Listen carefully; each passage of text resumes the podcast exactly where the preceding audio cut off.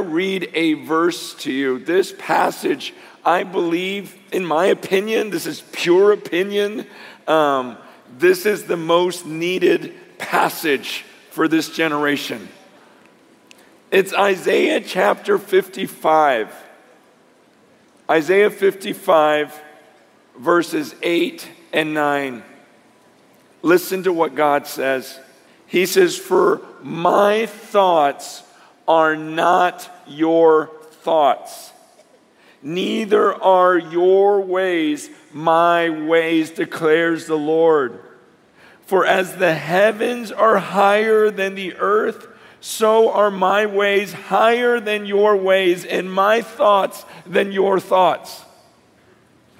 I think this is so, so big for this generation, for us in this room, for the church to understand today that God says his thoughts are not the same as our thoughts. We live in a time when everyone wants to get on Twitter and share their thoughts because they believe their opinions and their way of thinking is so profound. And everyone believes they have something to say. Many of you maybe even came here today going, Man, I wish I could get on that stage because I have some things to say. Everyone has this Facebook page where they, they put their thoughts. Everyone's starting some sort of blog where they share their thoughts. And we'll go to different places and we'll listen to people share their thoughts and they really believe in what they're teaching. And so much of today's theology, I've read these, these books where people are questioning doctrines that we've held for centuries. And the way they argue for so many of these things is look, I would never do this, so why would God do it? I would never think. They, they use their own thinking and own reasoning and yet God makes it so clear. He goes, You know what? Your thoughts, they're not the same as mine. In, in fact, the Bible says in that verse, as high as the heavens. Okay, the heavens, he's talking about the stars, he's talking about everything you see up there. So, so even the sun, which is relatively close to us compared to the other stars and planets out there, the sun is 93 million miles away right now. I don't know what kilometers that is, but a lot more than that. Okay, so 93 million miles away is this ball of fire. So imagine how far away that is from us. And God says, the way that I think, my thoughts, that's how much higher my thoughts are than yours. That's why this book is so important and so precious to me. Because when I get alone in the morning, I don't sit there and just think out of my own mind or my own heart or my own desires. Why would I do that? God says, My thoughts are infinitely beyond yours, and my ways are not your ways. We need to humble ourselves. I know this is a generation that has a real struggle with the idea of truth because they believe that they can find their version of truth and they believe their own thoughts and they value their own thoughts. And that's why I love that passage. God reminds me that the next time someone goes, Hey, you want to know what I think? I just go, Not really. I mean, who cares? Who cares what you think? Who cares what I think? Who cares what I feel? Who cares what I think is right? I'm a human being that's existed for 50 years. And God says his thoughts are eternal and immeasurably greater than mine. And it's time for us to stop listening to all the opinions and even, even valuing speakers like me and just saying, you know what, just, just open the word to me. Just open this book. There's a, a passage in Ecclesiastes that uh, I also love. Ecclesiastes chapter 5 is such a good reminder to me. He says this Ecclesiastes 5, verse 1 Guard your steps when you go to the house of God. To draw near to listen is better than to offer the sacrifice of fools, for they do not know that they are doing evil. Do not be rash with your mouth, nor let your heart be hasty to utter a word before God. For God is in heaven, and you are on earth. Therefore, let your words be few. He says, let's be careful when we come into the sanctuary of God, when we come into the presence of God, we live in a time when everyone is quick to speak. And like that verse says, they, they offer the sacrifice of fools. They just start talking because they don't know that they are doing evil. Man, I take that passage seriously because I go, God, I don't want to walk on that stage and just start talking. Because I may be saying things that you don't want me to say. That's why I had you pray for me. Because I don't want to lead you in any direction that is wrong. I don't want to, because Francis has desires. Like, I want you to like me. That's just my human nature. I want to be liked. I want to be accepted. I want to be popular. And so then I may say things to get a reaction that, that is favorable towards me. And that's a scary thought that I would come on a stage and draw attention to myself. And God says, when you get up there, be careful with your mouth. Guard your lips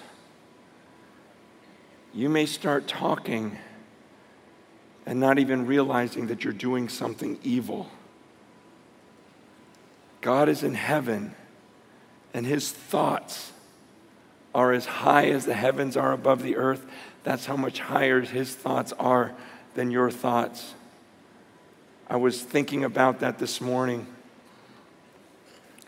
I woke up at three because that's what jet lag does. And I just my mind started spinning and thinking about this morning and uh, thinking about this passage and going, God, I want to spend the majority of the time just focusing on your thoughts. I want us to bow to this book because, sure, like I said yesterday, I can come here and give you some thoughts, and a lot of them may be good and maybe a little bit better than yours or whatever. Um, but we didn't come here for that. We came to come before God and His thoughts. Isaiah 66 2 says, that second half of that verse, but to this one I will look, to him who is humble and contrite of spirit and who trembles at my word. Okay, this is, this is God speaking. He goes, This is the one. This is the, when I'm looking for a servant, when I'm looking for someone to bless, when I'm looking for a messenger, here's the person I want. This is the person that God desires, the one who is humble, who's contrite, and trembles at his word. What I'd like us to do this morning is I'm actually going to have my wife come up and help me read because my voice is just shot. But partly, um, I don't know where she is. Oh, there she is. Okay. Partly because I want to join you. Okay? She's not going to come up here and preach. I'm just going to have her read some passages of scripture so that collectively we together can just tremble at. I mean, can you imagine if right now God tore open the roof of this place and spoke to us from heaven. How intently would you be listening? And wouldn't you hang on every word and tremble? The Bible says that's what we're supposed to do when we hear the word of God.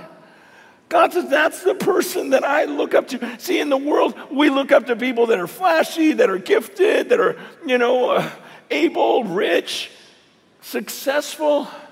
God says, here's the one I look up to the person that's actually humble and contrite. And when the word of God is spoken, they tremble at it. When is the last time you trembled at the word of God? I want to tremble with you today. I want to be reminded all over that God's thoughts are so far beyond us. And I want to tremble with you. I want to start off having Lisa read a description of heaven. Okay? And I know some of you are familiar with this passage, it's Revelation 4.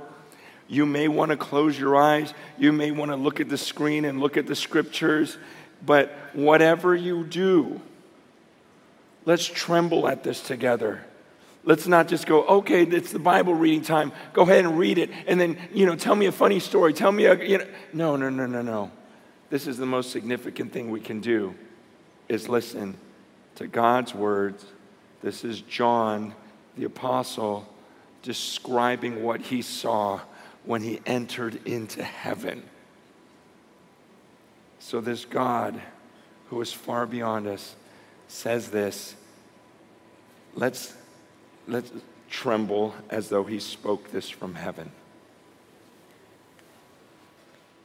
After this, I looked, and behold, a door standing open in heaven. And the first voice which I had heard speaking to me like a trumpet said, Come up here and I will show you what must take place after this. At once I was in the Spirit, and behold, a throne stood in heaven with one seated on the throne. And he who sat there had the appearance of jasper and carnelian. And around the throne was a rainbow that had the appearance of an emerald. Around the throne were 24 thrones, and seated on the thrones were 24 elders, clothed in white garments, with golden crowns on their heads. From the throne came flashes of lightning, and rumblings, and peals of thunder. And before the throne were burning seven torches of fire, which are the seven spirits of God. And before the throne there was, as it were, a sea of glass like crystal. And around the throne, on each side of the throne, are four living creatures, full of eyes in front and behind.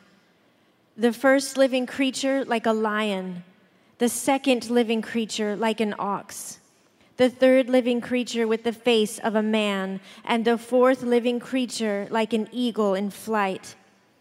And the four living creatures, each of them with six wings, are full of eyes all around and within, and day and night they never cease to say, Holy, holy, holy is the Lord God Almighty, who was and is and is to come. And whenever the living creatures give glory and honor and thanks to him who is seated on the throne, who lives forever and ever. The 24 elders fall down before him who is seated on the throne and worship him who lives forever and ever. They cast their crowns before the throne, saying, Worthy are you, our Lord and God, to receive glory and honor and power, for you created all things, and by your will they existed and were created. This is going on in heaven right now. Those high angels are screaming out, Holy, holy, holy. That means you are different from us. You are set apart from us. You are so far beyond us. Your thoughts are so far beyond our thoughts. No one cares what the humans are thinking. No one cares what any of those angels are thinking right then. They're just staring at the throne and going, This being, he's so holy. This is why we need to devalue our opinions, our thoughts about ourselves, because he's holy.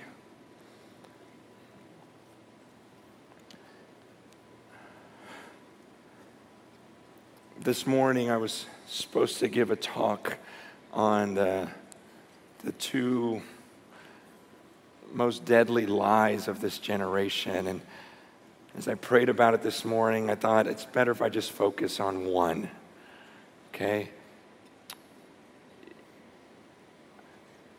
We live in a time when um, we don't understand that God's ways are different from ours, that He's a completely different being. And so He thinks differently than us. And it's for that reason that there's been a statement that's flying around a lot where people say, well, if God is a loving God, then how could He ever punish? This is so deadly. Because people, they define love however they define it. They go, well, if I'm a loving person, I would never cast judgment on someone else. And they reason based upon their own feelings. And we live in a time where we don't really believe in punishment. And so we go, well, since I don't punish, and I don't feel that way. And I define love as you cannot love someone and also pour out wrath on others, then that must be true of God. But you guys, again, where did you get that thinking? From here? Why? Because you've been alive for 20 years? and, and, and your, your opinion matters that much. I want us to go to the Word of God. This, this morning, I was reading some, some passages um, about the wrath of God. Do you know that there are over 600 passages about the wrath of God just in the Old Testament? Do you realize that 600 passages about God's wrath? And when I was reading this morning was, um, I'll just read it to you. This isn't on the screen, but they're pretty fast. Uh, Revelation 19. Revelation 19 in verses 1, 1 through 3. It says this After this, I heard what seemed to be the loud voice of a great multitude in heaven crying out, Hallelujah! Salvation and glory and power belongs to our God, for his judgments are true and just. For he has judged the great prostitute who has corrupted the earth with her immorality and has avenged on her the blood of his servants. Once more they cried out, Hallelujah. The smoke from her goes up forever and ever. It's worship going on in heaven. They're saying Hallelujah. But what are they saying Hallelujah about? His judgment, His wrath. They're singing Hallelujah. The smoke from her rises up forever and ever. They're praising God because of his wrath that has fallen. And I thought, does anyone in 2019 ever praise God for his wrath? When's the last time we sang a song like that? I don't know if that's on the new album. You know, it's it because we who wants to sing a song about wrath? Yet in this book, it's over and over. If you read some of the songs in this book, if you read some of the Psalms in this book, they're about the wrath of God. God is, see, we are, we're, we're ashamed. I believe many of us are embarrassed of God's wrath. We don't want to talk about it. And if we're going to share Jesus to someone, we're not going to tell them about that side of God. It's almost like we're embarrassed of that. It's, it's almost like if your father is a drug addict and you want to hide that side of him to your friends. I don't want you to know that he beats my mom. I don't want you to know what he does. I, I want to protect my dad. We almost have that mentality with God where his wrath is something we're embarrassed of. So we're not going to sing about it. In fact, there are many books today that are saying, well, you know, did he really mean that? Did he really mean this? Did he really mean this? You know, this wrath of God. I mean, I wouldn't punish my children that way. If I created something, I wouldn't destroy it like that. And some of you guys think, well, how could we miss something that is just in the Old Testament over 600 times talked about and emphasized? I'll tell you how we do it we don't want to talk about it. And a lot of us don't read the Bible cover to cover. And so all we do is listen to sermons. And then guys like me, we don't really want to preach about the wrath of God. In fact, I have worked in churches where they have specifically told me, do not talk about hell. I've even preached on the wrath of God and had the senior pastor once say, Do not preach that same message this next service. Come up with something new. Because people won't understand that. We don't need to spread that message about God. As though we are like his caretakers and hiding certain parts of him that he gladly talks about and believers all through time spoke about. It's just this new generation. I mean, even when I was a kid, talking about hell was a normal thing. Talking about the wrath of God was a normal thing. And just in my lifetime, I've seen it change so much where now it's this taboo subject. And now it's even in certain churches, they don't let us talk about it. I'll tell you how we miss it even the stories that talk about his wrath, we somehow overlook it. Here's a perfect example. When our first child was born, Rachel, we decorated a little nursery for her. And there's a little, it was a painting, right? On the wall. We had someone paint Noah's Ark on the wall. Right? That's a great kids thing to have in the room an ark with the little giraffe sticking his head out the window right here, you know, and Noah's up there with his little bird or what, you know, and all these animals on the ark. Because that's what Noah's ark is about. What we didn't have our friend paint was the millions of people drowning under the ark. Okay, did we forget that Noah's ark is about God regretting that he ever made mankind and saying, I'm going to kill every single one of them? Oh, yeah, that's just a little detail of the story. That God looked at all of mankind and it says he was grieved when he saw their wickedness, that he would ever make them. And so he sends a flood and kills them all. But we skip that part, right? Let's get to the good part. Noah, the one family that made it, and the giraffe that stuck his head out the window, right?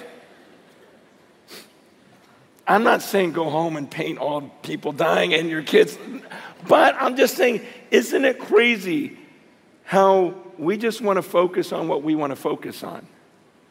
And some of the other things make us uncomfortable. You think I wanted to preach about God's judgment today? You think I woke up and thought, oh man, I can't wait. They're going to love this. And if you saw the title for the sermon next week, you know, on Sunday morning is The Wrath of God, are you going to be like, oh man, this is what I'm going to bring all my friends to? right? Because there are just certain things we don't like. And, and people went, well, you're, you're talking about the Old Testament and you're talking about how, you know, eh, you know, like the 600 references you're talking about, that's all Old Testament. Everything's different in the New Testament. Oh, yeah. You ever read the book of Revelation and how this ends? It's really cute, isn't it? Yeah, God's wrath is totally gone. He's totally different. He had a kid and everything just mellowed out. No, have you actually read the words of Jesus? I'm not talking about just listen to sermons. Have you actually read the words of Jesus? Jesus speaks about hell and judgment more than anyone, more than anyone in Scripture. Jesus is the one that describes that when you die, there's this chasm that you can't go back and forth from. It's just divided. One, he tells a story uh, about the rich man who's like, come on, just, just dip your, your, my tongue in just a little bit of water. Dip your finger in some water and just put it on my tongue because I'm in so much agony in this place. Jesus tells this story. Jesus tells a story about those uh, at the end where he's just going to separate the goats and the sheep.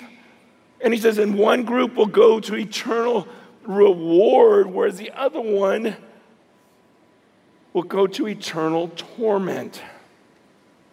This is God speaking. These are his thoughts. But we don't like to talk about it. Let's just listen and let's just tremble at the words of God. And another angel, a third, followed them, saying with a loud voice If anyone worships the beast and its image, and receives a mark on his forehead or on his hand, he also will drink the wine of God's wrath, poured full strength into the cup of his anger. And he will be tormented with fire and sulfur in the presence of the holy angels and in the presence of the Lamb. And the smoke of their torment goes up forever and ever, and they have no rest day or night these worshippers of the beast and its image, and whoever receives the mark of its name. Because the book of Revelation talks about a time that is coming when people cannot buy or sell unless they get the mark. And I just have to, I know I want to stay to the Word of God, but I just have to share one thought with you. A couple weeks ago, I was with one of the ambassadors from the U.S. Um, he's actually in charge of religious freedom. He's the one that, uh, you know, reports to the UN. And he was just sharing some of his concerns. He says, the number one concern right now, he says, is he goes, you know what's happening in China? He goes, in this one province with about 12 million people, he says, they now have cameras every 100 yards in this province for 12 million people. Every 100 yards is a camera with artificial intelligence, facial recognition, so they can see every single person that enters a house church, every single person that enters a mosque. They know.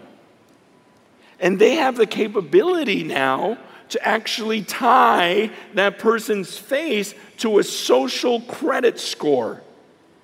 To where if they see you going into this mosque, your score drops. And at a certain point, they can take away your job, take away your home, and they're watching every move you make.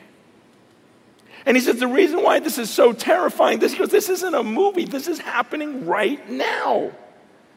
And then what's going to happen is then they can lower the scores of everyone. So let's say I walk into a mosque in China and they see my face. Not only they lower my score, but now they have the whole social network. It's all tied to Facebook and everything else, and all the people I'm associated with.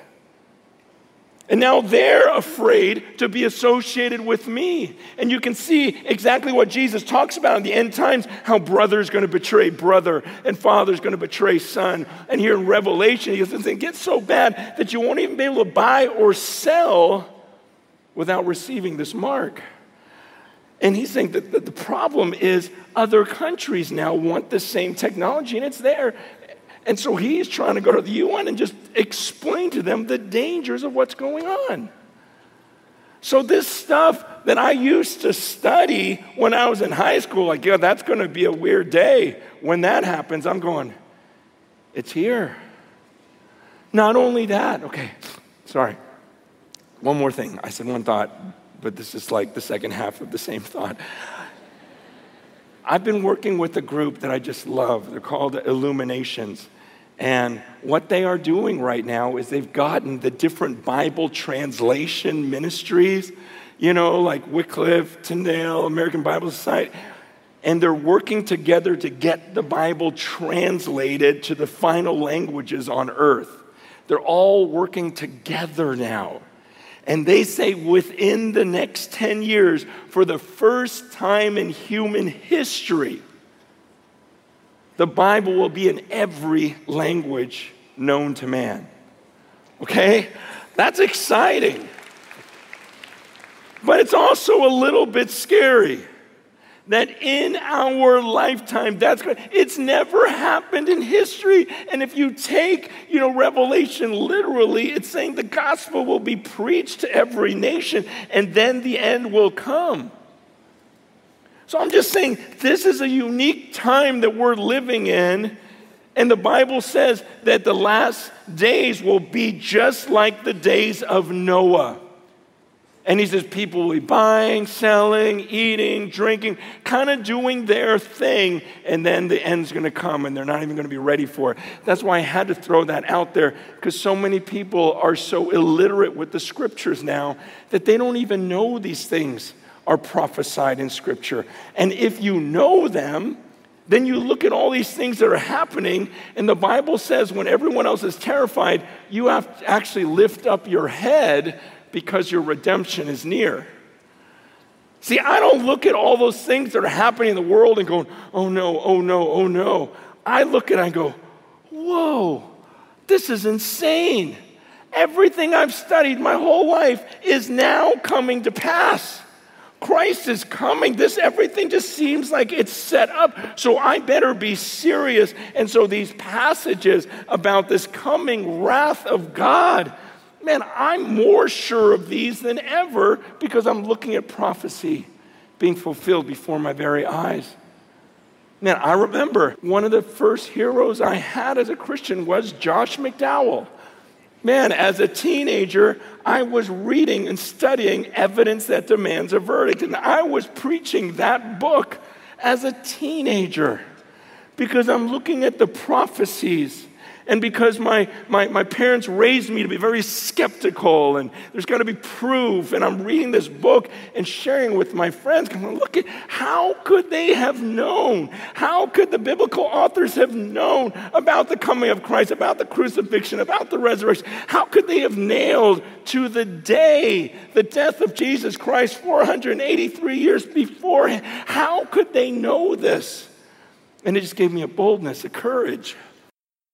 And now I'm looking at current events and looking what the scriptures say, and I'm like, okay, this is to happen. This is to happen. And it looks like it's to happen soon. And that's why we have gatherings like this that hopefully you wake up and realize, wow, the return of Christ is real and the judgment of God is real, and I need to get ready for it. Then I saw heaven opened, and behold, a white horse. The one sitting on it is called faithful and true, and in righteousness he judges and makes war. His eyes are like a flame of fire, and on his head are many diadems. And he has a name written that no one knows but himself. He is clothed in a robe dipped in blood, and the name by which he is called is the Word of God. And the armies of heaven, arrayed in fine linen, white and pure, were following him on white horses. From his mouth comes a sharp sword with which to strike down the nations, and he will rule them with a rod of iron. He will tread the winepress of the fury of the wrath of God the Almighty. On his robe and on his thigh, he has a name written King of Kings and Lord of Lords. Then I saw an angel standing in the sun, and with a loud voice he called to all the birds that fly directly overhead Come, gather for the great supper of God, to eat the flesh of kings, the flesh of captains, the flesh of mighty men the flesh of horses and their riders, and the flesh of all men, both free and slave, both small and great. And I saw the beast and the kings of the earth with their armies gathered to make war against him who was sitting on the horse and against his army. And the beast was captured, and with it the false prophet who in its presence had done the signs by which he deceived those who had received the mark of the beast and those who worshipped its image. These two were thrown alive into the lake of fire that burns with sulfur, and the rest were slain by the sword that came from the mouth of him who was sitting on the horse, and all the birds were gorged with their flesh. Do you realize that? Um ever since the beginning of time, prophets of God had two jobs. Every prophet was given two jobs. This is what you do if you're a prophet. One, you tell the people of all the blessings they could have if they obey the word of God. And your second job is warn the people of all the punishment coming their way if they disobey the word of God. That was it. Every prophet, study the prophets. What did all of them do? Hey, if you obey him, here's what you get. And if you disobey him, here's what you get it's blessing and cursing. That's what the Bible is filled with. In fact, we go through the Bible every year, and this year I decided I'm going to have two highlighters with me, and I'm highlighting in blue every time there's a promise of blessing, and I'm highlighting in red every time there's a warning of punishment coming my way. And it's amazing how it's like 50 50. In, in, fact, in Deuteronomy 11, when, when the Israelites finally go into the promised land, remember what they do? They put half of Israel on Mount Gerizim, and they put the other half of Israel on Mount Ebal. And, and from one mountain, they're screaming out the blessings of God if we obey. And from the other mountain, they're screaming out the curses of God if we disobey. Hey, bless, and everyone would amen each of them. What did Jesus do when he came and he gave the Sermon on the Mount? Blessed are the peacemakers. Blessed are these, blessed are these, blessed are these. Then woe to those, woe to those, woe to those. It's blessing, woe, blessing, woe, blessing, curse. That's what every prophet did all through history till now. Now we just preach one half. Why? What happened in just the last few decades? Why suddenly the turn? I believe a big reason is we've become addicted to popularity. We love being liked. This is a generation that wants to be famous more than any generation before, where everyone wants to get. We, we measure people by how many Twitter followers they have. Right? People boast, this is how many people follow me. You start preaching the wrath of God, let's see how many followers you get. Okay? Start posting all the verses on God's wrath and see how many people follow you after that. We're addicted to popularity. See, the prophets back then lived some pretty lonely lives, right? The Bible says the last days are going to be like the days of Noah. Was Noah a very popular person? And so, if we're living in those times, I want to be one of those Noahs. I want you to be one of those Noahs. The Lord needs more Noahs on this earth willing to step up and not be embarrassed. And actually, in God doesn't warn, like, I don't warn my kids because I hate them. Why do I tell my kids? My, my, my son, the other day, someone bought him these ninja swords. And I'm like, why? What are you going to do with those? But then one day, Lisa was gone, and I had all the kids and trying to think of something to do. I go, I know what we'll do. We'll go to the market and we'll ask for all of the rotten fruit, and we'll play Fruit Ninja in real life. and so I got all the kids in the backyard, and my son's got his ninja swords. He's so excited you know, and I've got my seven year old with a video camera with my iPhone right in front of him, and me and my son in law are just gonna start throwing fruit at him, you know, and he's gonna just try to cut every piece that comes his way. And then it struck me like, this is actually really dangerous, you know, like, and so what did I do? I, I, said, hey, hey, hey, hey, stop. I'm like, Zeke, look at me. Look me in the eye right now. Okay, this is not one of those times where you can just kind of listen to me. You need to listen to me. Don't you dare let go of one of those swords. Okay? Don't get so caught up in the game that and, and plus don't try this at home. It was a dumb idea. It was fun, but it was it's dumb. Don't don't try this. But I was like, look, if you let go of one of those swords, if it slips out of your hand, your little sister is right there. Okay? This is really dangerous. So you just grip those swords. He's like, okay, okay. You got this? Yeah. Why did I warn him so severely? Because I hate him? No, because he's playing with fire right When again, it was a dumb idea. Everything worked out fine, and he actually did really well. We had a great time, very bonding as a family. But don't do it. But I will say, like, why do I warn? Because it's terrifying. And why does God warn us about his own wrath? He's saying, Look, this is, ter- I love you. He says he doesn't take pleasure in the death of the wicked. But this is his word, and we are supposed to preach the whole counsel of his word. And that includes his wrath. And I'll be honest, I've spent a few years embarrassed of his wrath.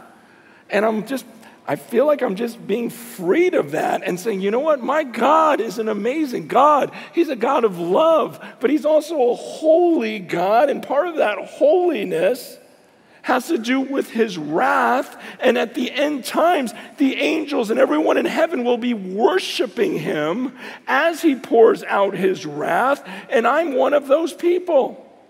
Now, would I ever do that? Do I, you know, dream about having the birds of the air eat the flesh of all these dead people? No. But I also would not come up with having my one and only son die for the sins of other people. See, my thoughts are not the same as God's thoughts. My ways are not as high as his ways. I wouldn't think to forgive all of you and have my son pay for it. But you see, his thoughts are different, they're higher.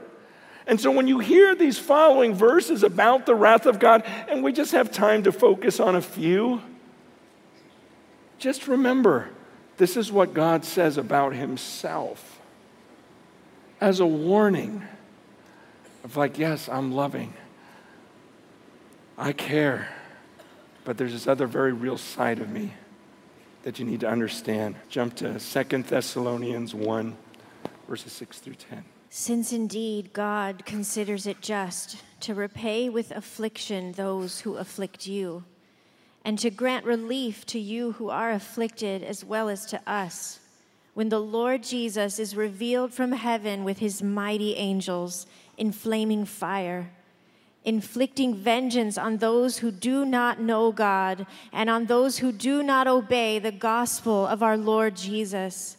They will suffer the punishment of eternal destruction away from the presence of the Lord and from the glory of his might when he comes on that day to be glorified in his saints and to be marveled at among all who have believed because our testimony to you was believed. Nahum 1. The Lord is a jealous and avenging God. The Lord is avenging and wrathful. The Lord takes vengeance on his adversaries and keeps wrath for his enemies. The Lord is slow to anger and great in power, and the Lord will by no means clear the guilty. His way is in whirlwind and storm, and the clouds are the dust of his feet. He rebukes the sea and makes it dry. He dries up all the rivers. Bashan and Carmel wither. The bloom of Lebanon withers. The mountains quake before him. The hills melt. The earth heaves before him, the world and all who dwell in it. Who can stand before his indignation? Who can endure the heat of his anger? His wrath is poured out like fire and the rocks are broken into pieces by him. Zephaniah chapter 1. The great day of the Lord is near, near and hastening fast. The sound of the day of the Lord is bitter. The mighty man cries aloud there. A day of wrath is that day, a day of distress and anguish. A day of ruin and devastation, a day of darkness and gloom, a day of clouds and thick darkness, a day of trumpet blast and battle cry against the fortified cities and against the lofty battlements. I will bring distress on mankind, so that they shall walk like the blind, because they have sinned against the Lord. Their blood shall be poured out like dust, and their flesh like dung. Neither their silver nor their gold shall be able to deliver them on the day of the wrath of the Lord. In the fire of his jealousy, all the earth shall be consumed, for a full and sudden end he will make of all the inhabitants of the earth. Revelation 21. Then I saw a new heaven and a new earth. For the first heaven and the first earth had passed away, and the sea was no more. And I saw the holy city, New Jerusalem, coming down out of heaven from God, prepared as a bride adorned for her husband. And I heard a loud voice from the throne saying, Behold, the dwelling place of God is with man. He will dwell with them, and they will be his people and God Himself will be with them as their God. He will wipe away every tear from their eyes, and death shall be no more. Neither shall there be mourning, nor crying, nor pain anymore, for the former things have passed away. And he who was seated on the throne said, Behold, I am making all things new. Also, he said, Write this down, for these words are trustworthy and true. And he said to me, It is done. I am the Alpha and the Omega, the beginning and the end. To the thirsty, I will give from the spring of the water of life without payment. The one who conquers will have this heritage, and I will be his God, and he will be my son. But as for the cowardly, the faithless, the detestable. As for murderers, the sexually immoral, sorcerers, idolaters, and all liars, their portion will be in the lake that burns with fire and sulfur, which is the second death. I just want to read one last passage to you. This is what I want us to end on. Um, it comes from the book of Romans.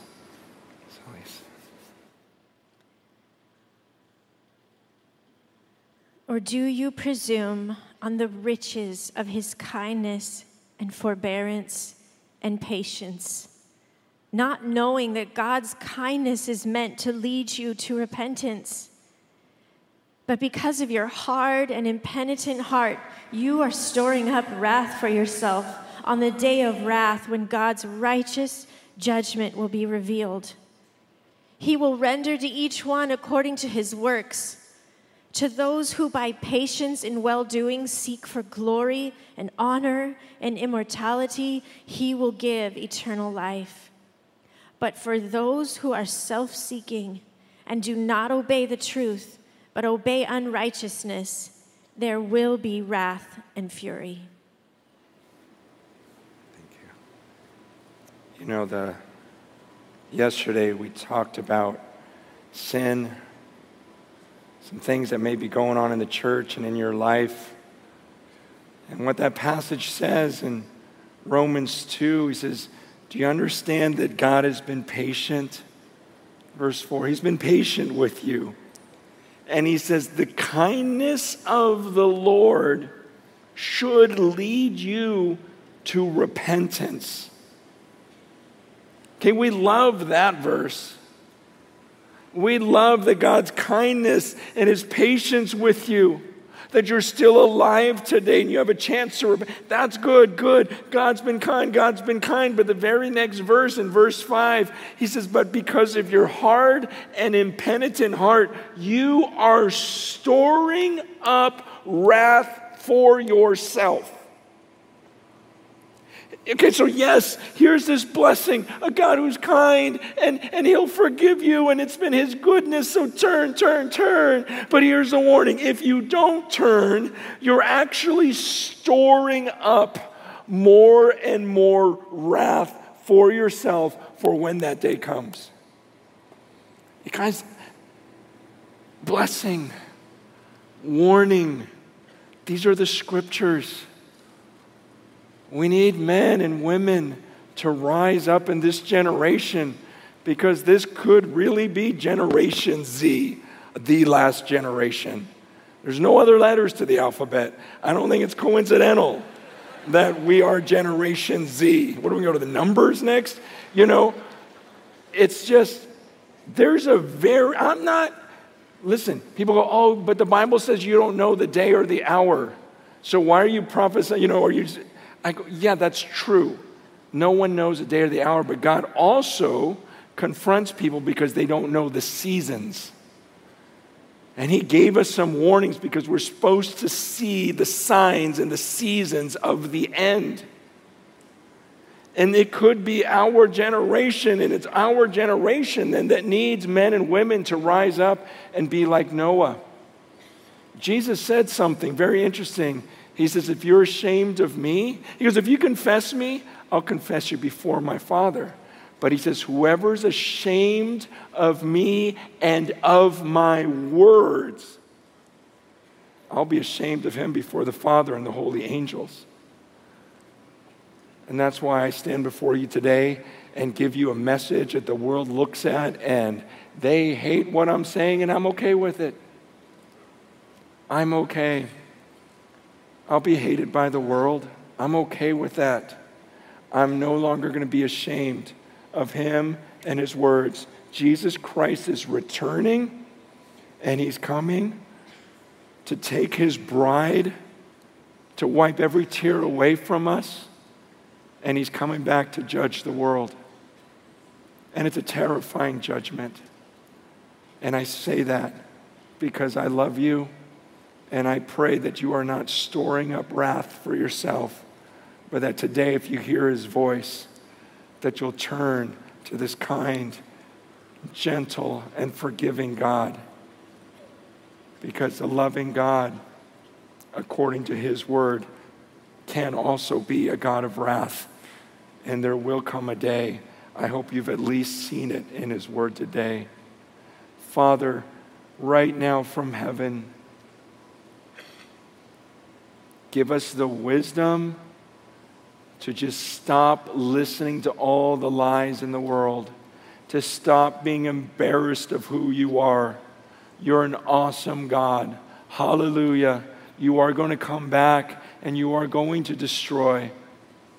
And there is a day when the smoke of their torment will go up forever and ever, and the angels will be worshiping, Lord. So give us that heart. Help us to understand your wrath in such a real way that we can learn to worship you for it, not in spite of it.